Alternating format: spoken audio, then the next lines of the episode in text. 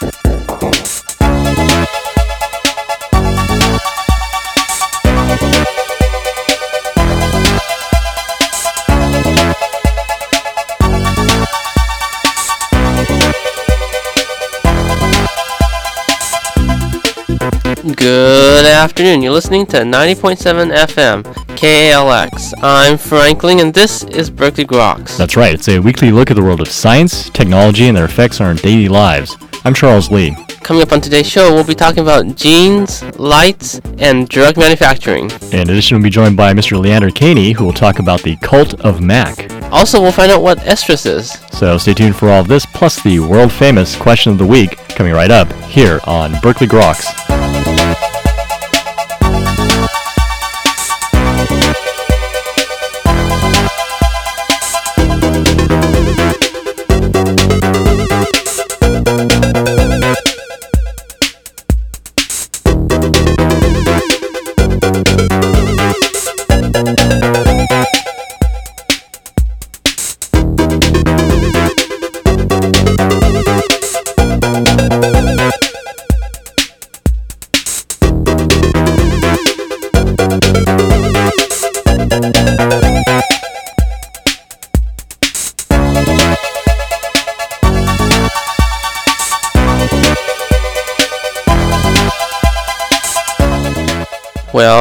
Back to I'm Frank Ling. And I guess that makes me Charles Lee. How you doing, Frank? Pretty good, pretty good. It's been really wet these days, huh? It, uh, it keeps getting wetter, and uh, you know, actually, I like it when I'm slippery when wet. Ooh, you're on a slippery slope there.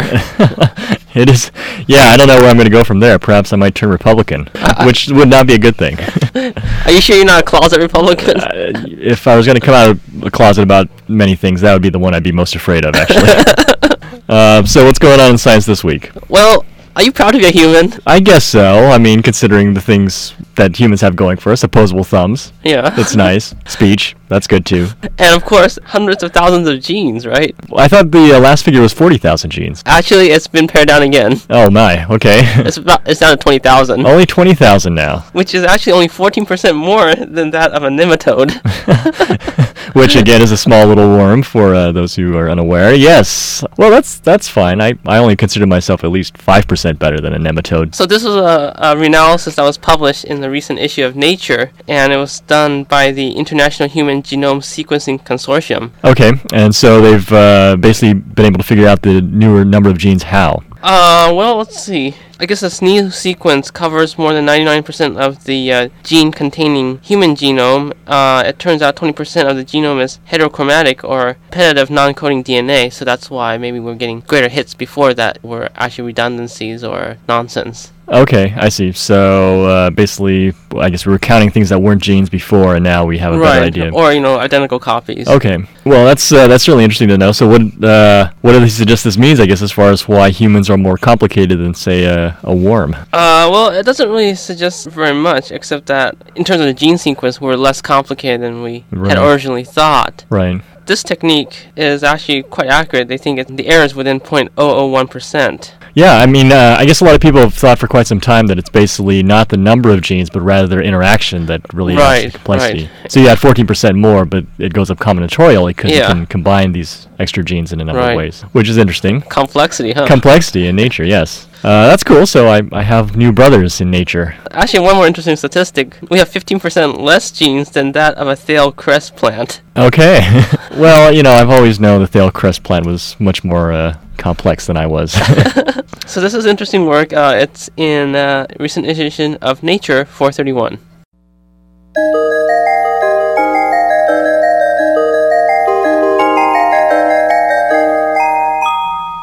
All right. So, uh, do you enjoy uh, sitting at red lights? At red light, you mean red light districts, or Well, you know, what do you do in the red light district actually? I don't know. It's so dark there anyway. I, I don't think I see any lights. Except for the red light. um, well, uh, so have you ever like wound up sitting at like a red light in the middle of the night, just waiting for it to turn green? Yeah, and if you go fast enough, you can use the uh, Doppler shift and make it green. I think it's about 0.4. Uh, was it 40% the speed of light or Forty something? percent of the speed of light, yes, and you can go, you can make it green. Yes. Another way of making it green, however, though, is uh, perhaps by forcing it to switch to green. Wow, using one of those what little uh, blue boxes or gold boxes, one of those devices uh, they uh, they have. uh, or the remote control. Actually, uh, this is a, proposal that was uh, forwarded by Carlos Gershenson at the Free University of Brussels in Belgium. Mhm. And he suggests that uh, it, it would not necessarily be under the control of one particular person, but that groups of people, just by uh, you know mass approaching a red light, Mhm. could force the light to switch. So sort of an adaptive control of the traffic signal. Oh, okay. And are these adaptive controls in most U.S. traffic signals, or? Uh, in fact, they're not. They're actually apparently used in some uh, rural areas of Britain right now. Mhm. But he's suggesting that um, you could probably implement them in grid-like cities and have it uh, increase the efficiency by say 30%. Wow. So it's it's interesting because uh, he did a number of simulations on the computer and showed that compared to just static responses where you have timed red-green signal changes, if you actually had signals that responded to the amount of traffic going through, Mhm. it could actually adapt quite quickly and uh, Wow. ali- arrive at a global solution for uh, efficient traffic. hmm You know, one thing I thought would be kind of fun, if, especially if you're mad, is uh, get your shotgun and just blow off a few traffic lights while you're going by. Yes, uh, somehow I, I think that skirts the edge of legality there. I'm not sure. Y- That's better than road rage. yeah, I suppose you could just run the red light, you know, you don't necessarily have to. Uh, destroy it. yeah, but I'm not going to stop you if that's your if that's your bag. okay, well, so this is interesting work, and uh, this was published in the recent edition of a journal called arXiv.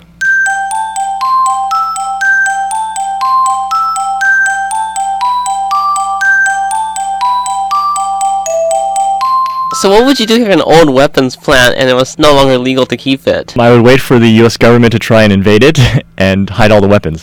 Oh, there's another alternative. Uh, apparently, Libya is converting its old um, uh, weapons facilities into drug-making facilities. oh, okay, that's what kind of drugs? Uh, well, it's drugs for treating AIDS, malaria, and tuberculosis. Oh, okay, so not drugs of mass destruction. No. Okay, well that's that's quite interesting. So, um, uh, are they trying to actually make a, a move for like a position in the global uh, biopharmaceuticals market? Uh, no, this is actually just making low-cost drugs, so uh, to serve the African nations. But I guess the purpose here is so that they can gain the trust of the Western countries in terms of not making any more weapons of mass destruction. Okay, that's quite Uh, good. These facilities have to be monitored for like 10 years. Right. And it's actually an alteration of the original Chemical Weapons Conventions Treaty from 1997. And hopefully, with Libya's move, it's going to encourage other countries to do the same thing. Uh, other rogue countries who have weapons of mass destruction plants and want to come out clean.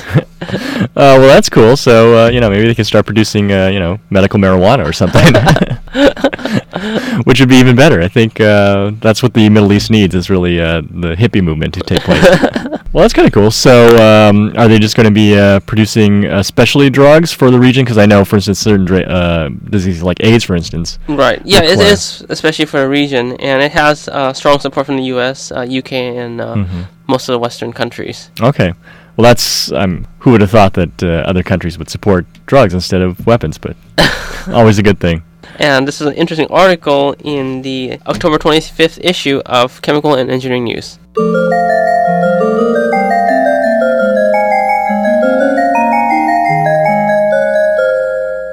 Okay, well, uh, so are you a bit psychotic, I think neurotic. neurotic? Okay. Yes. Uh, what's that term when you use for people who are always sleepy? Uh, nar- Narcoleptic. narcoleptic. okay, I think that's the uh, more proper term. Well, I don't know. I guess we could get you some amphetamines. that might help.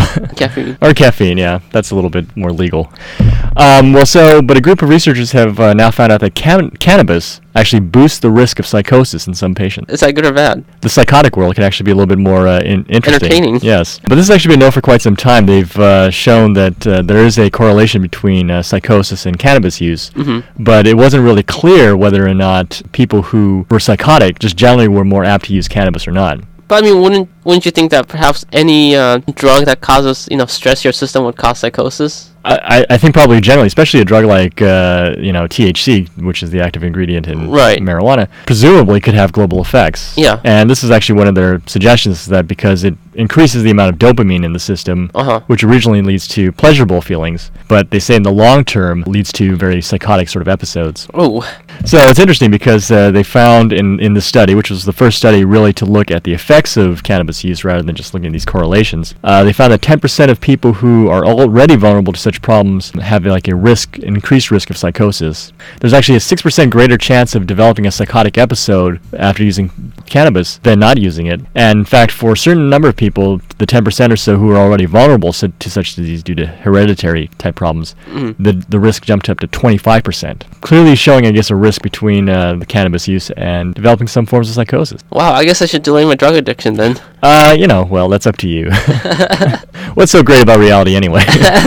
It's not that pure anyway. yeah, nor unvarnished. Uh, but this is very fascinating work, and uh, I guess for all of those uh, pot smokers out there who are interested in, in this and uh, who aren't already psychotic. And this was uh, an interesting piece, and it was in the uh, recent edition of uh, Nature News. Oh, and of course, anyone listening to the show might also be psychotic as well. And that's all for a look at current developments in neuroscience this week. This is Berkeley Groks you're listening to here on 90.7 FM. In a few moments, Leander Kahney will join us to talk about his book, The Cult of Mac. So stay tuned.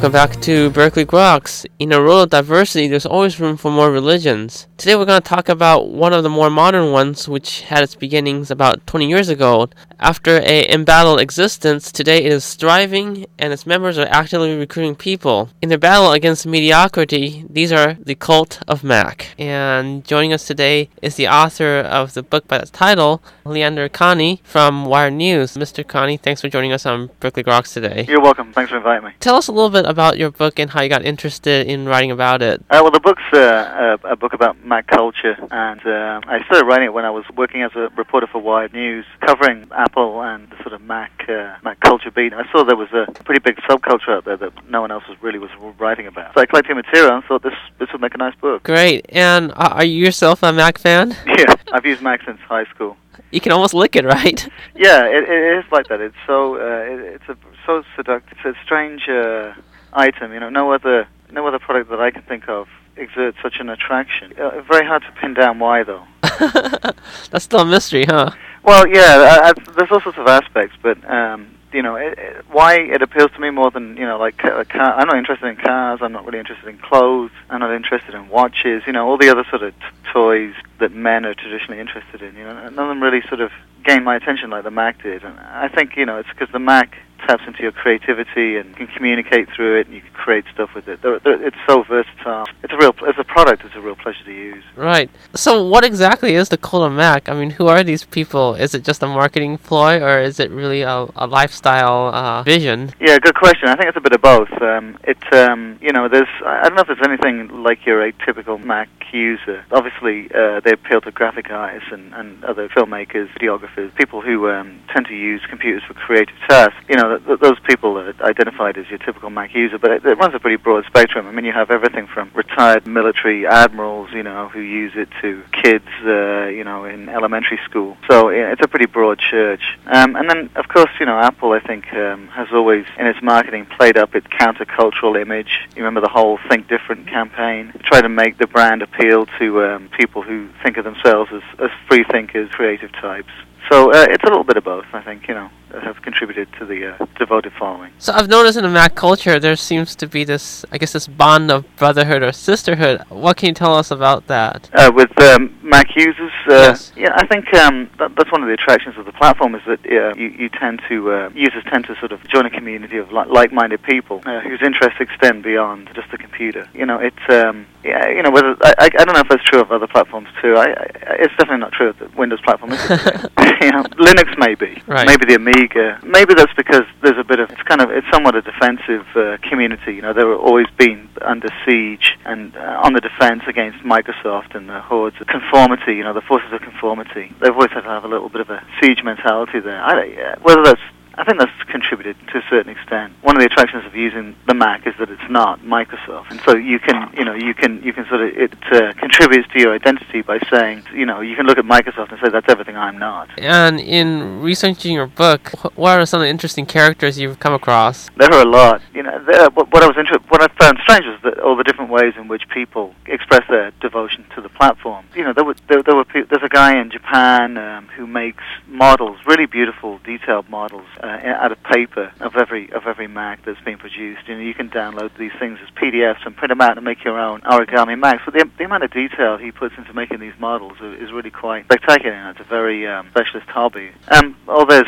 a guy called Taylor Barcroft who spent years going to all these different Mac shows, you know, coast to coast uh, in an RV, and that became his sort of full-time occupation f- for almost a decade, which you know was quite unusual. The people who get the tattoos, that's something I don't really stand, but I think people who get tattoos think it's perfectly natural for, for people to get like an Apple tattoo. There was a guy who furnished his apartment out of um, uh, Mac boxes. Right, I saw that. Macintosh boxes. Yeah, he was kind of unusual. That was a, uh, there was a practical element to that though, because he was he was kind of a starving student, so he couldn't really afford regular furniture anyway. So he was killing two birds with one stone. Um, yeah, I mean, there's there's been um, and there was another there was another story that uh, that's probably worth telling. There was um, a hoax last year on the web. This um, someone pretended to have been given a, uh, a pa- an expensive Power Mac by his parents, but he was a PC user and he didn't really like the Mac, so he ripped out its insides and replaced it with some cheap uh, generic um, components from Intel, and documented this whole thing in, in a series of photographs on the website. And this um, caused outrage and uproar.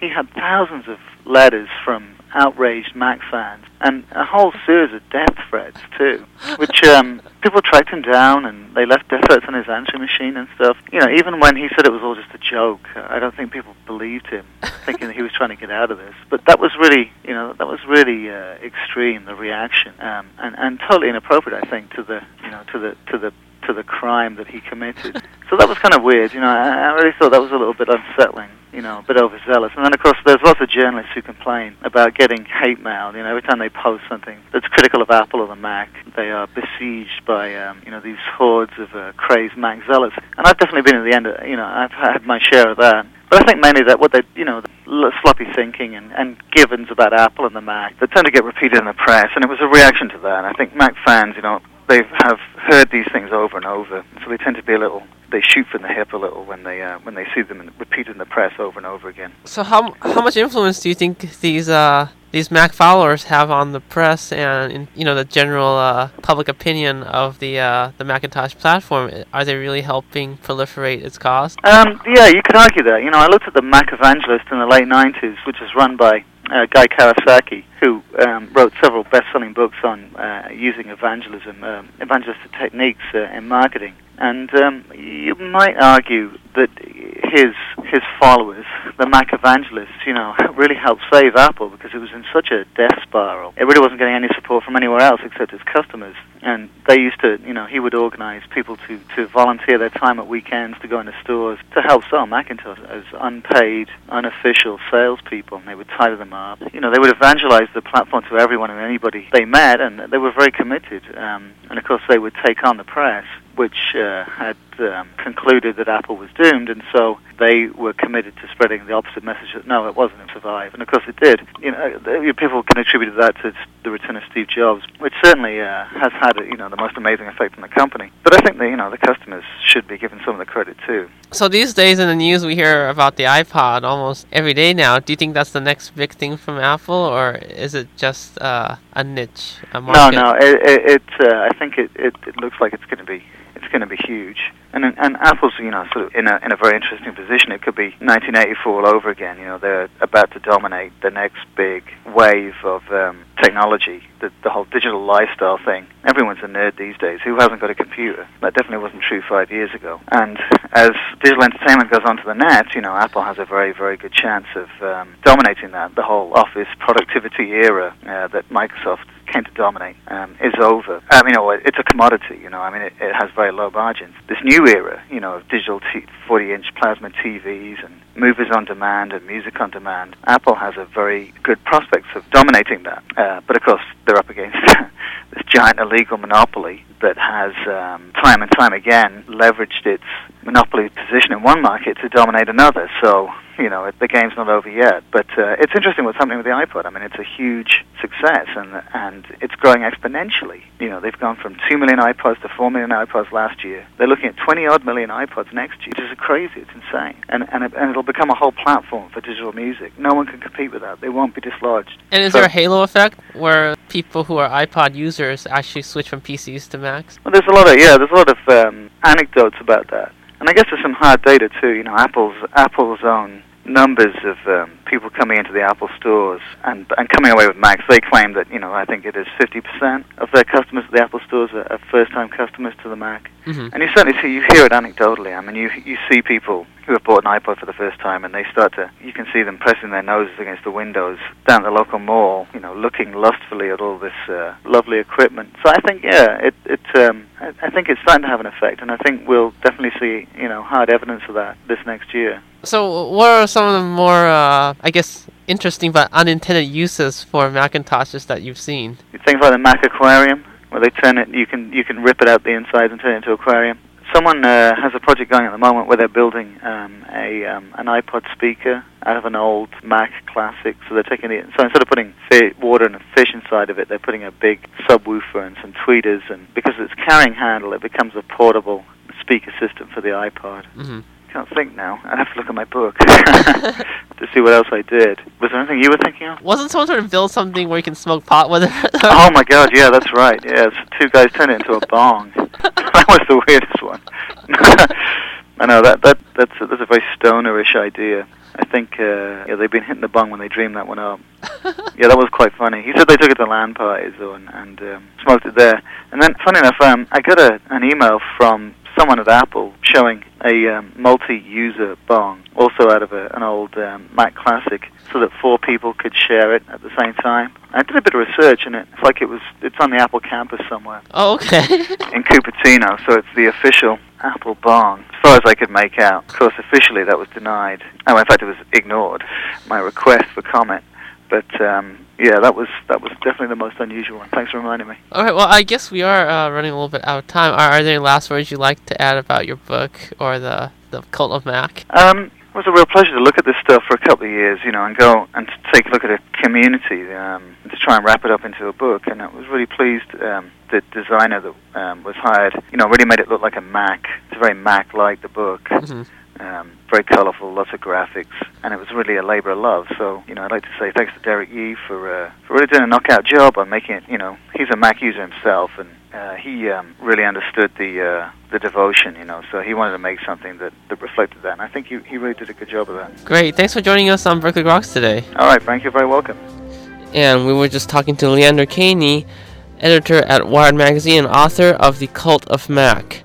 His book is now available at Barnes & Nobles, Amazon, and elsewhere at bookstores near you. This is Berkeley Groks you're listening to here on 90.7 FM. Coming back, we'll find out what estrus is, so stay tuned.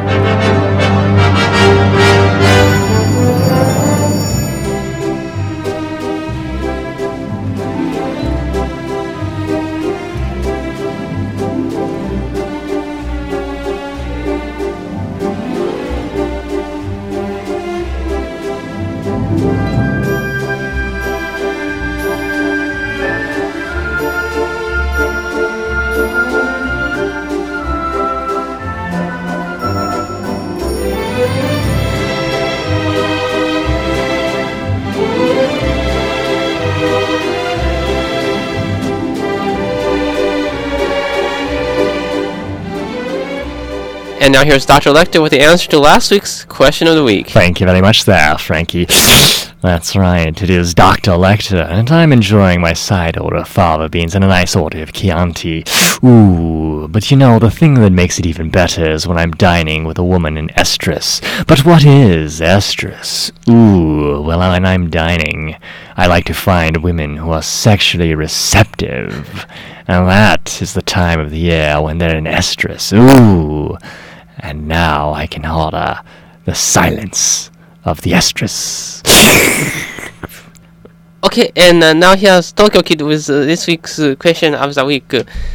Everybody knows what uh, libido is, uh, but what is uh, albedo? Is it also as exotic? If you know the answer or think you know the answer, email us at uh, grox at hotmail.com. Uh, you won't win anything, but you might shine a little brighter. And that's all for this week's edition of Berkeley Groks. Make sure you tune in next week for more from the world of science and technology. If you'd like to contact us here at Berkeley Groks, email us at groks at hotmail.com. For Berkeley Groks, I'm Frank Ling. And I'm Charles Lee. Make sure you also see us on the web at www.grox.net. Have a great afternoon and stay tuned for more music with your host, Katie.